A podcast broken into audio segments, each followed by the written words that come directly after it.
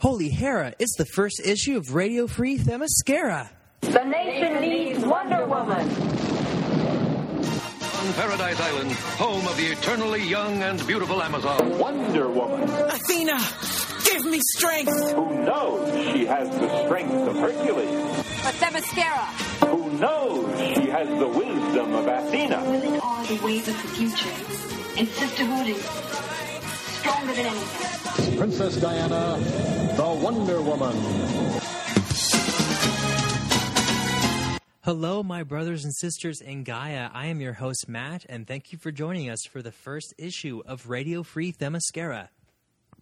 Uh, so today we're going to keep things pretty light as an introduction. I'll uh, introduce myself a little bit, and we will explain what you can expect from the show. Then we will jump right in and begin the first of four origin stories that Wonder Woman has had over her 75 year career. So, a little bit about me. Uh, most people can claim the 1970s Lynda Carter show as the start of their love of Wonder Woman. But as a 90s kid, my first introduction was the to the Amazon Princess was the Bruce Timm Justice League cartoon show.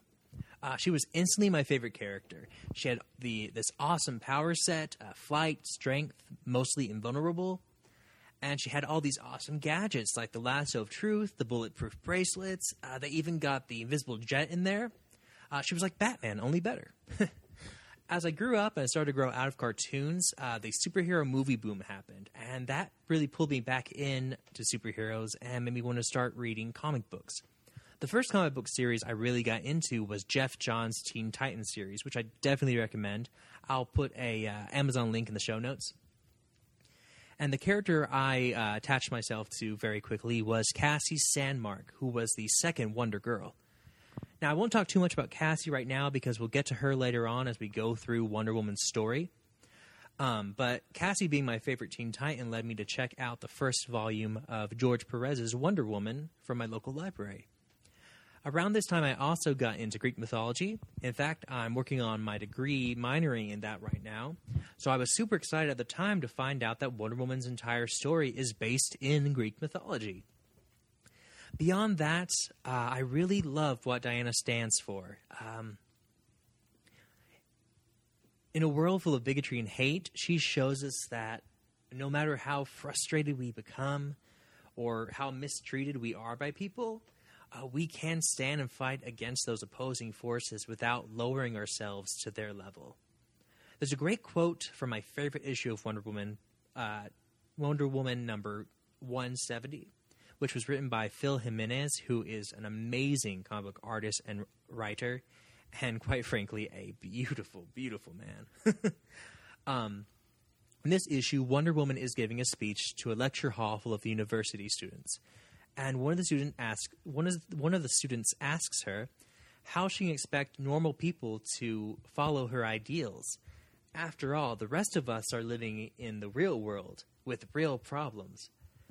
Diana replies, if the prospect of living in a world where trying to respect the basic rights of those around you and value, valuing each other simply because we exist are such daunting and impossible tasks that only a superhero born of royalty can address them, then what kind of world are we left with? And what sort of world do you want to live in?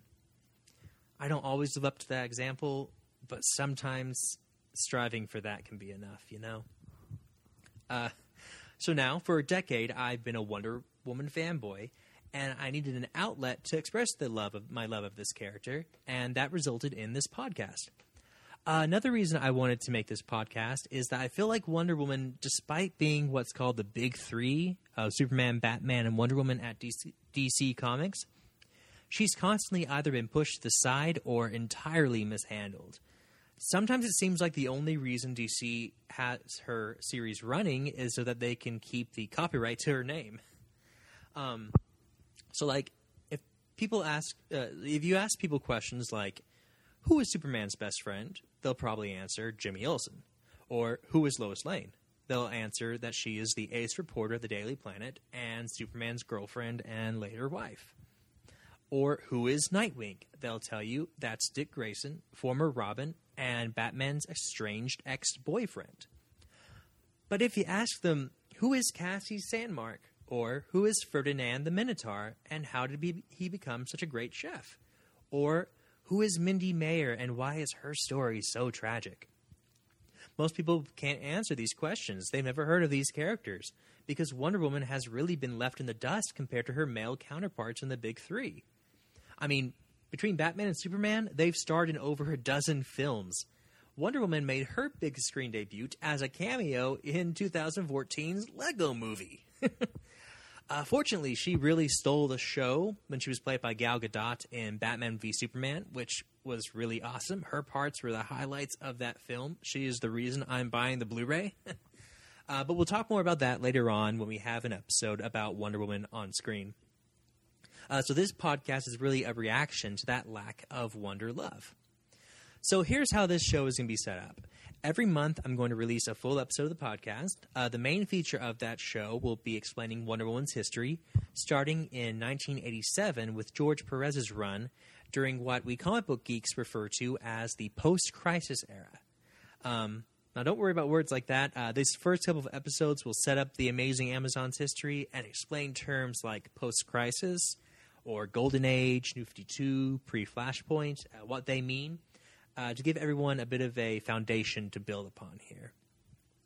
Also, once a month, we'll have a smaller episode, which will be a, uh, a mini-sode, you might say, of the show.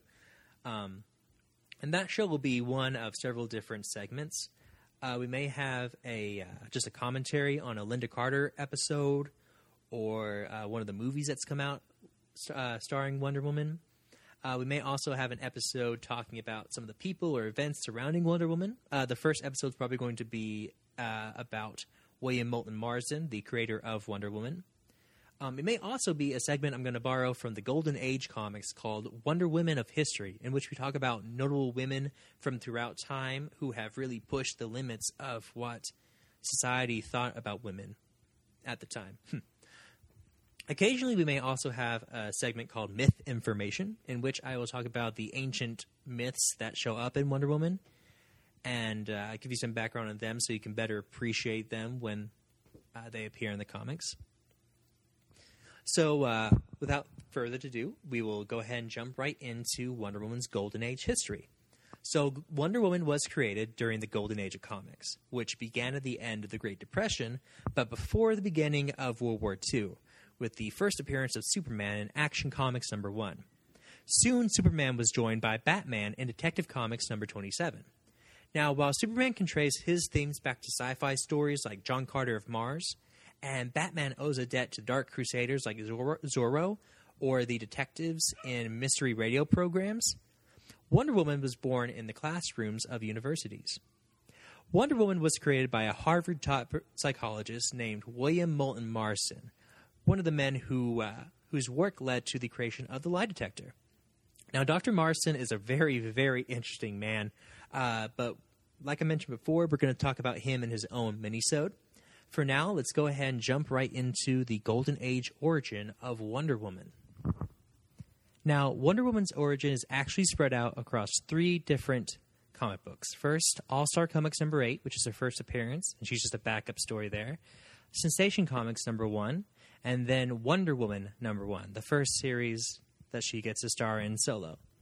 So what I've done is I've rearranged these stories into chronological order to make them a little bit easier for me to explain and hopefully easier for you to understand. So here we go. So our story begins during the early half of the 20th century. War is on the horizon.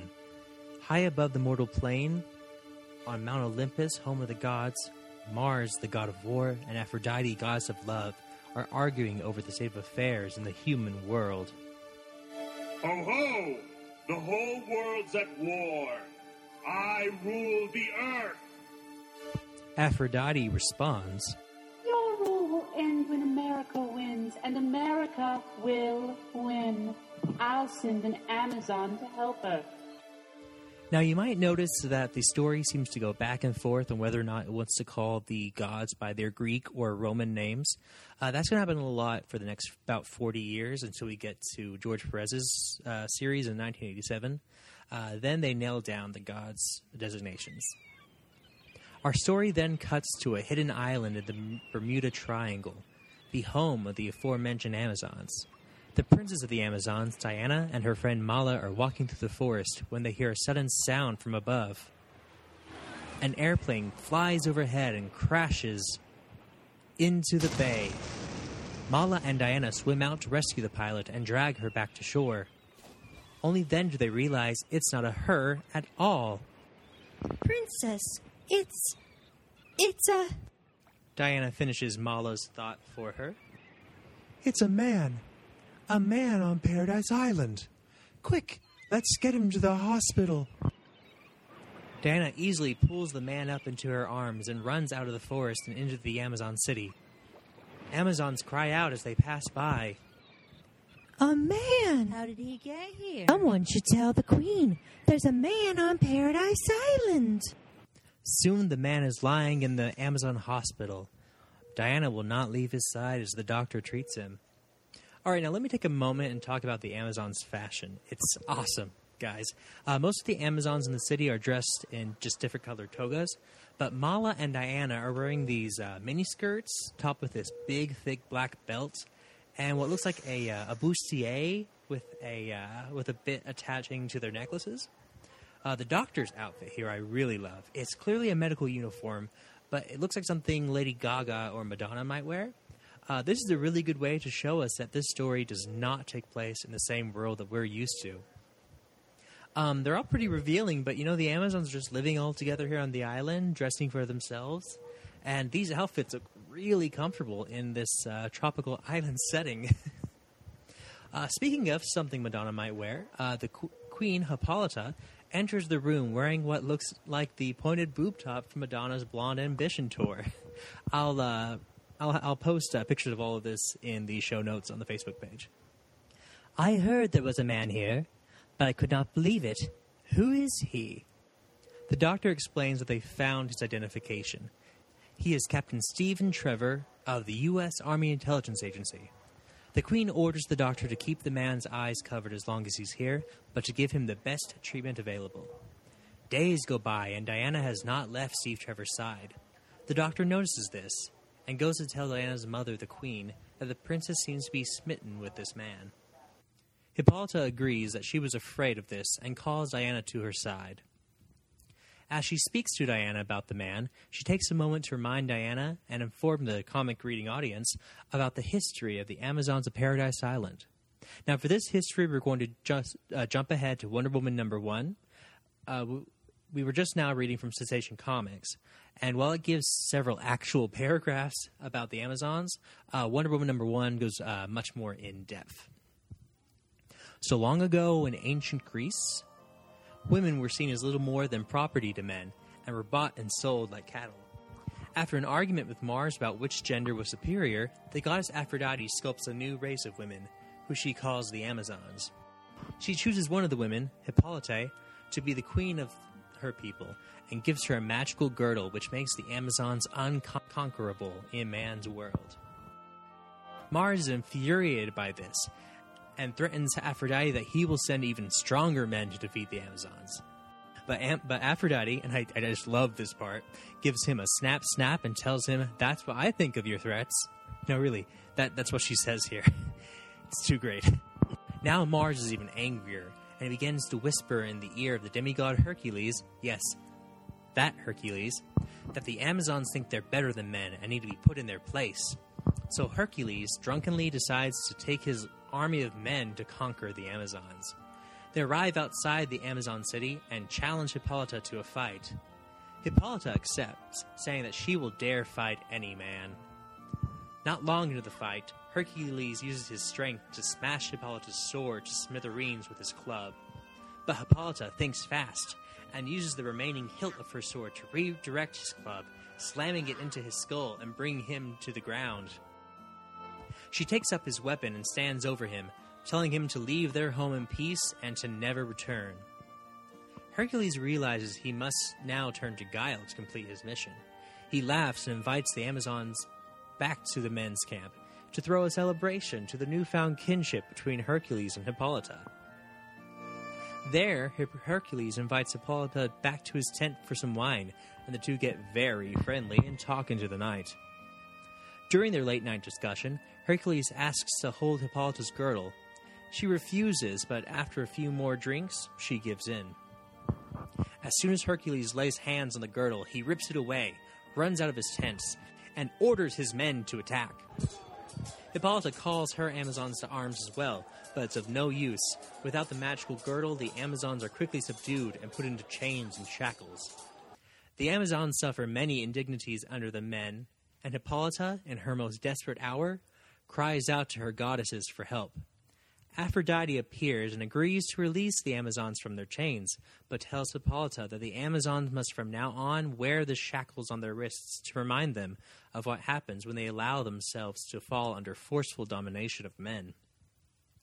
Hippolyta agrees, and Aphrodite releases the Amazons from their chains. Driven by their rage at being tormented, the Amazons tear through the army of men. Hippolyta defeats Hercules again in one on one combat and retrieves her girdle. The Amazons then fight their way to the beach and steal the men's boats sail out into the Aegean. Aphrodite leads them across the sea to a magical island prepared just for them, where they will live in isolation from the wars of men. Now, much, much later, not long before this story began, Hippolyta, guided by the goddess of wisdom Athena, sculpts a baby out of clay. Aphrodite appears and blesses the child with life. Now, this is a reference to the Greek myth Pygmalion. In this story, a sculptor named Pygmalion uh, creates a beautiful woman out of clay and falls in love with her. Aphrodite sees this love so pure and brings the statue to life. Pygmalion and the statue, named Galatea, live happily ever after together. This is also the basis for the story of My Fair Lady. So there's a little uh, preview of myth information for you. Hippolyta names the child Diana after the goddess of the hunt. All the Amazons take part in Diana's upbringing, teaching her the secrets of Amazonian strength and agility, and most important, reverence to the gods. Hippolyta teaches Diana of the magic fountain of youth, which keeps the Amazons eternally young and strong. And that brings our story full circle up to the day a young adult, Diana, sees Steve Trevor's plane crash onto their island.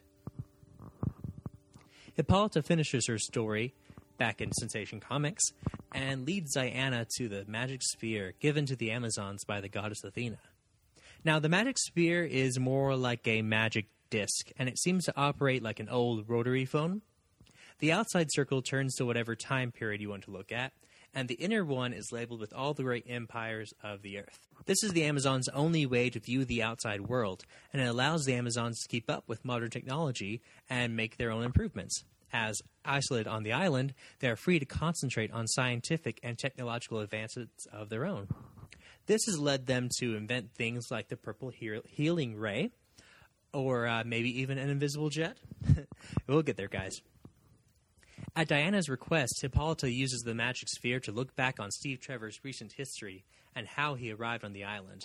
The sphere shows us Steve Trevor in a U.S. military base, where he's explaining to his commanding officer Sir, I've come to report that I've last uncovered information as to who the leaders of the spy ring are. I'd like permission to close in on them personally. His commanding officer denies him, reminding him that he's a very valuable officer to the intelligence department and he and they can't risk losing him. Trevor continues to argue, "That may be, sir, but these men are dangerous and capturing them is a job I'd rather not shift onto somebody else. I hope you'd understand." The commanding officer, seeing his commitment to duty, finally allows him to go ahead and pursue the spy. That night, Steve Trevor sneaks up on the hidden airfield the spies have been using. Unfortunately, he gets there too soon and gets there just as the spies are arriving. He encounters them as they are pulling up in their car. He rushes to the driver's window and pulls his gun, telling them to come peacefully and nobody will get hurt. The driver reacts too quickly, though, and throws open his door, knocking Trevor to the ground unconscious. This leaves the spies free to continue with their master plan. They will use their ex- experimental stealth bomber plane to fly high above the clouds and bomb U.S. military installations. Since they're so high and hidden, they cannot be identified, so Germany cannot be blamed, and the U.S. cannot consider it an act of war. To further their plan, they have stolen a U.S. robot plane and plan to program it to fly below them, adding to the confusion, as all the Americans are able, will be able to see while they're being bombed is one of their own planes. They see an opportunity and stuffs Steve Trevor into the cockpit of the robot plane and proceed with their objectives. Luckily, Steve Trevor awakens just as the bombs begin to drop. He is able to override the plane's remote control and turn the jet onto the Germans. The spies realize their plan is ruined and turn to retreat across the ocean back to Germany. Steve is relentless, though, and pursues the Nazis over open water. Unfortunately, the tiny plane is not prepared for this transatlantic flight, and after hours of chasing the bomber plane, it runs out of gas and begins to fall. Steve Trevor is amazed as he passes through a thick fog bank and suddenly sees an island that was not there a moment before. Well, my daughter, there is the history of your captain up to the very moment he crashed his plane onto Paradise Island. Having gained this new information, Hippolyta dismisses her daughter and goes to the temple of the goddesses to commune with their patron deities. Aphrodite and Athena appear to Hippolyta and reveal that it was the gods themselves who ordained that Steve Trevor crash on their island, because America must win the war. According to Athena, America is the last citadel of democracy, and for equal rights for women. The goddesses tell Hippolyta that she must hold a contest on the island and choose the strongest and most skilled Amazon to return to man's world with Steve Trevor and fight against the Nazis' tyranny. Now we're going to jump back to Wonder Woman number one, where Hippolyta is announcing the contest to the Amazons over the mental radio that the Amazons use. Uh, the mental radio is another example of the Amazon technologies. Uh, it's like this big screen, like a TV, and a wire comes out of the screen and connects to the viewer's forehead.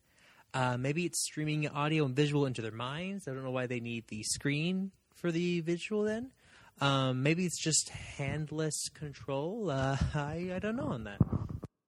Now, this is how Diana hears about it and begs her mother to allow her to enter the contest, but Hippolyta forbids it, as Diana must stay on the island and fulfill her birthright as a princess. But Princess Diana does not take no for an answer, and the next morning she disguises herself in a domino mask and joins the Amazon athletes at the Colosseum. The contestants march out into the ring to prepare for the first event mounted combat. Now, usually mounted combat would mean that they're going to be on horseback battling each other, but that's not true for the Amazons. The Amazons ride atop kangas. Now, this is one of my favorite parts of Wonder Woman's Golden Age mythos, guys. Kangas are these giant velociraptor kangaroos that live on Paradise Island. It's later suggested that the Kangas were brought to Earth by uh, space Amazons called the Skyflyers Nebulosa.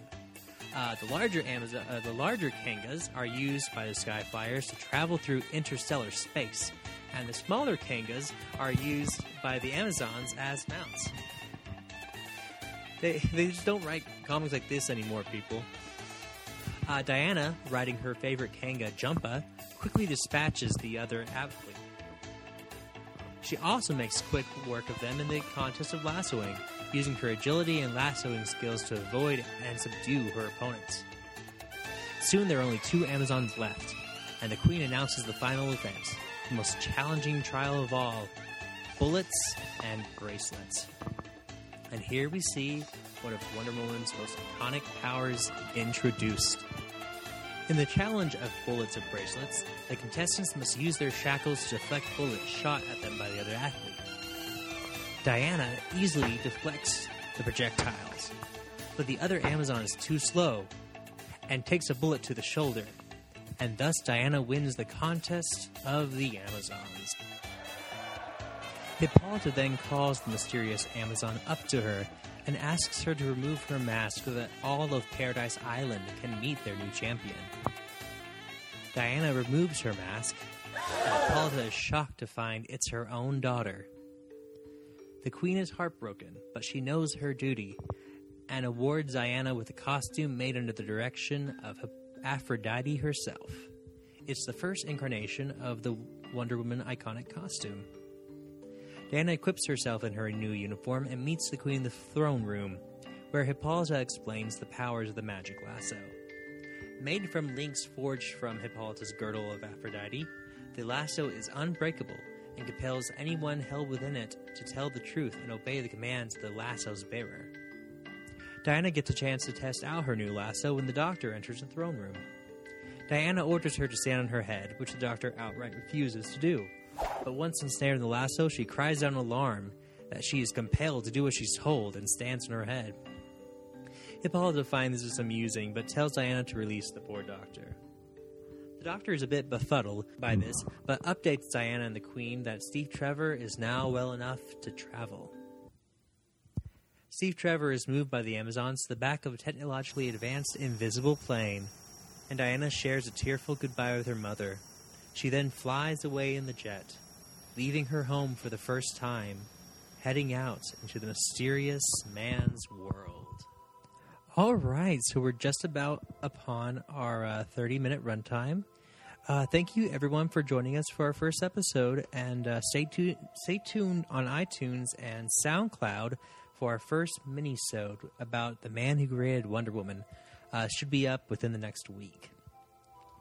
Uh, then a few weeks later, our second episode will be released, and we'll find out more about what happens to Diana when she arrives in Man's world and we'll uh, meet some of her Golden Age friends like the Holiday Girls and Etta Candy, who I cannot wait to introduce you to.